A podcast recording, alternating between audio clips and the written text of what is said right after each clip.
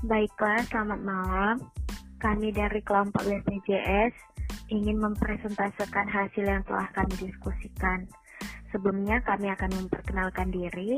Saya sendiri, Caroline Febrian Tampu Bolon, NPM 191500062, dan rekan saya, saya Sarah Yulika, NPM 191500056. Teman saya, saya Putri Angelina Purba, NPM 191508080. Baiklah, langsung saja untuk mempersingkat waktu. Dari soal yang pertama, apa itu penelitian pendidikan matematika? Baiklah, saya akan menjawab soal yang pertama, apa itu penelitian penelitian pendidikan?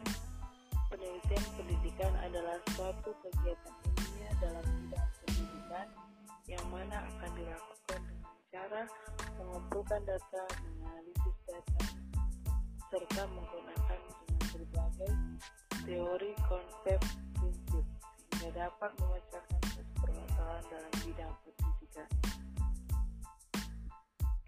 Untuk soal yang kedua, apa yang membedakan penelitian pendidikan matematika dengan penelitian di bidang lainnya? Saya akan mencoba menjawabnya.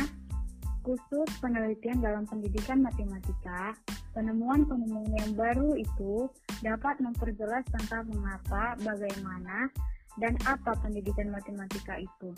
Di mana penelitian tersebut mempunyai tujuan utama ialah mengembangkan proses belajar mengajar matematika. Sedangkan penelitian di bidang ilmu lainnya itu mengkaji bidang-bidang ilmu tertentu dengan syarat dalam penelitian seperti biasanya. Baiklah untuk soal yang ketiga, apa itu metodologi penelitian pendidikan matematika? Untuk menjawab pertanyaan itu, kita mulai dengan penelitian.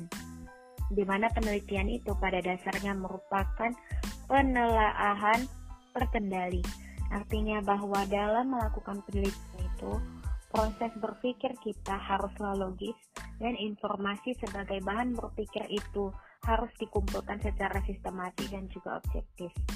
Proses berpikir harus logis, artinya setiap langkah mulai dari pengumpulan informasi, pengujian data yang diperoleh sampai dengan penarikan kesimpulan harus logis secara eksplisit sehingga langkah-langkah itu dapat dikaji kembali.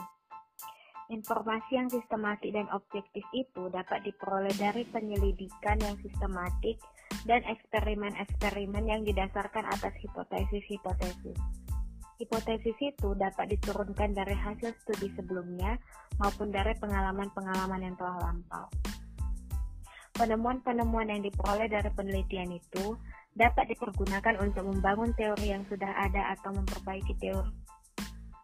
Khusus untuk diri, penemuan baru yang diteliti itu dapat menjelaskan tentang mengapa, bagaimana, dan apa pendidikan matematika itu sendiri. Baiklah, sekianlah hasil dari diskusi kami.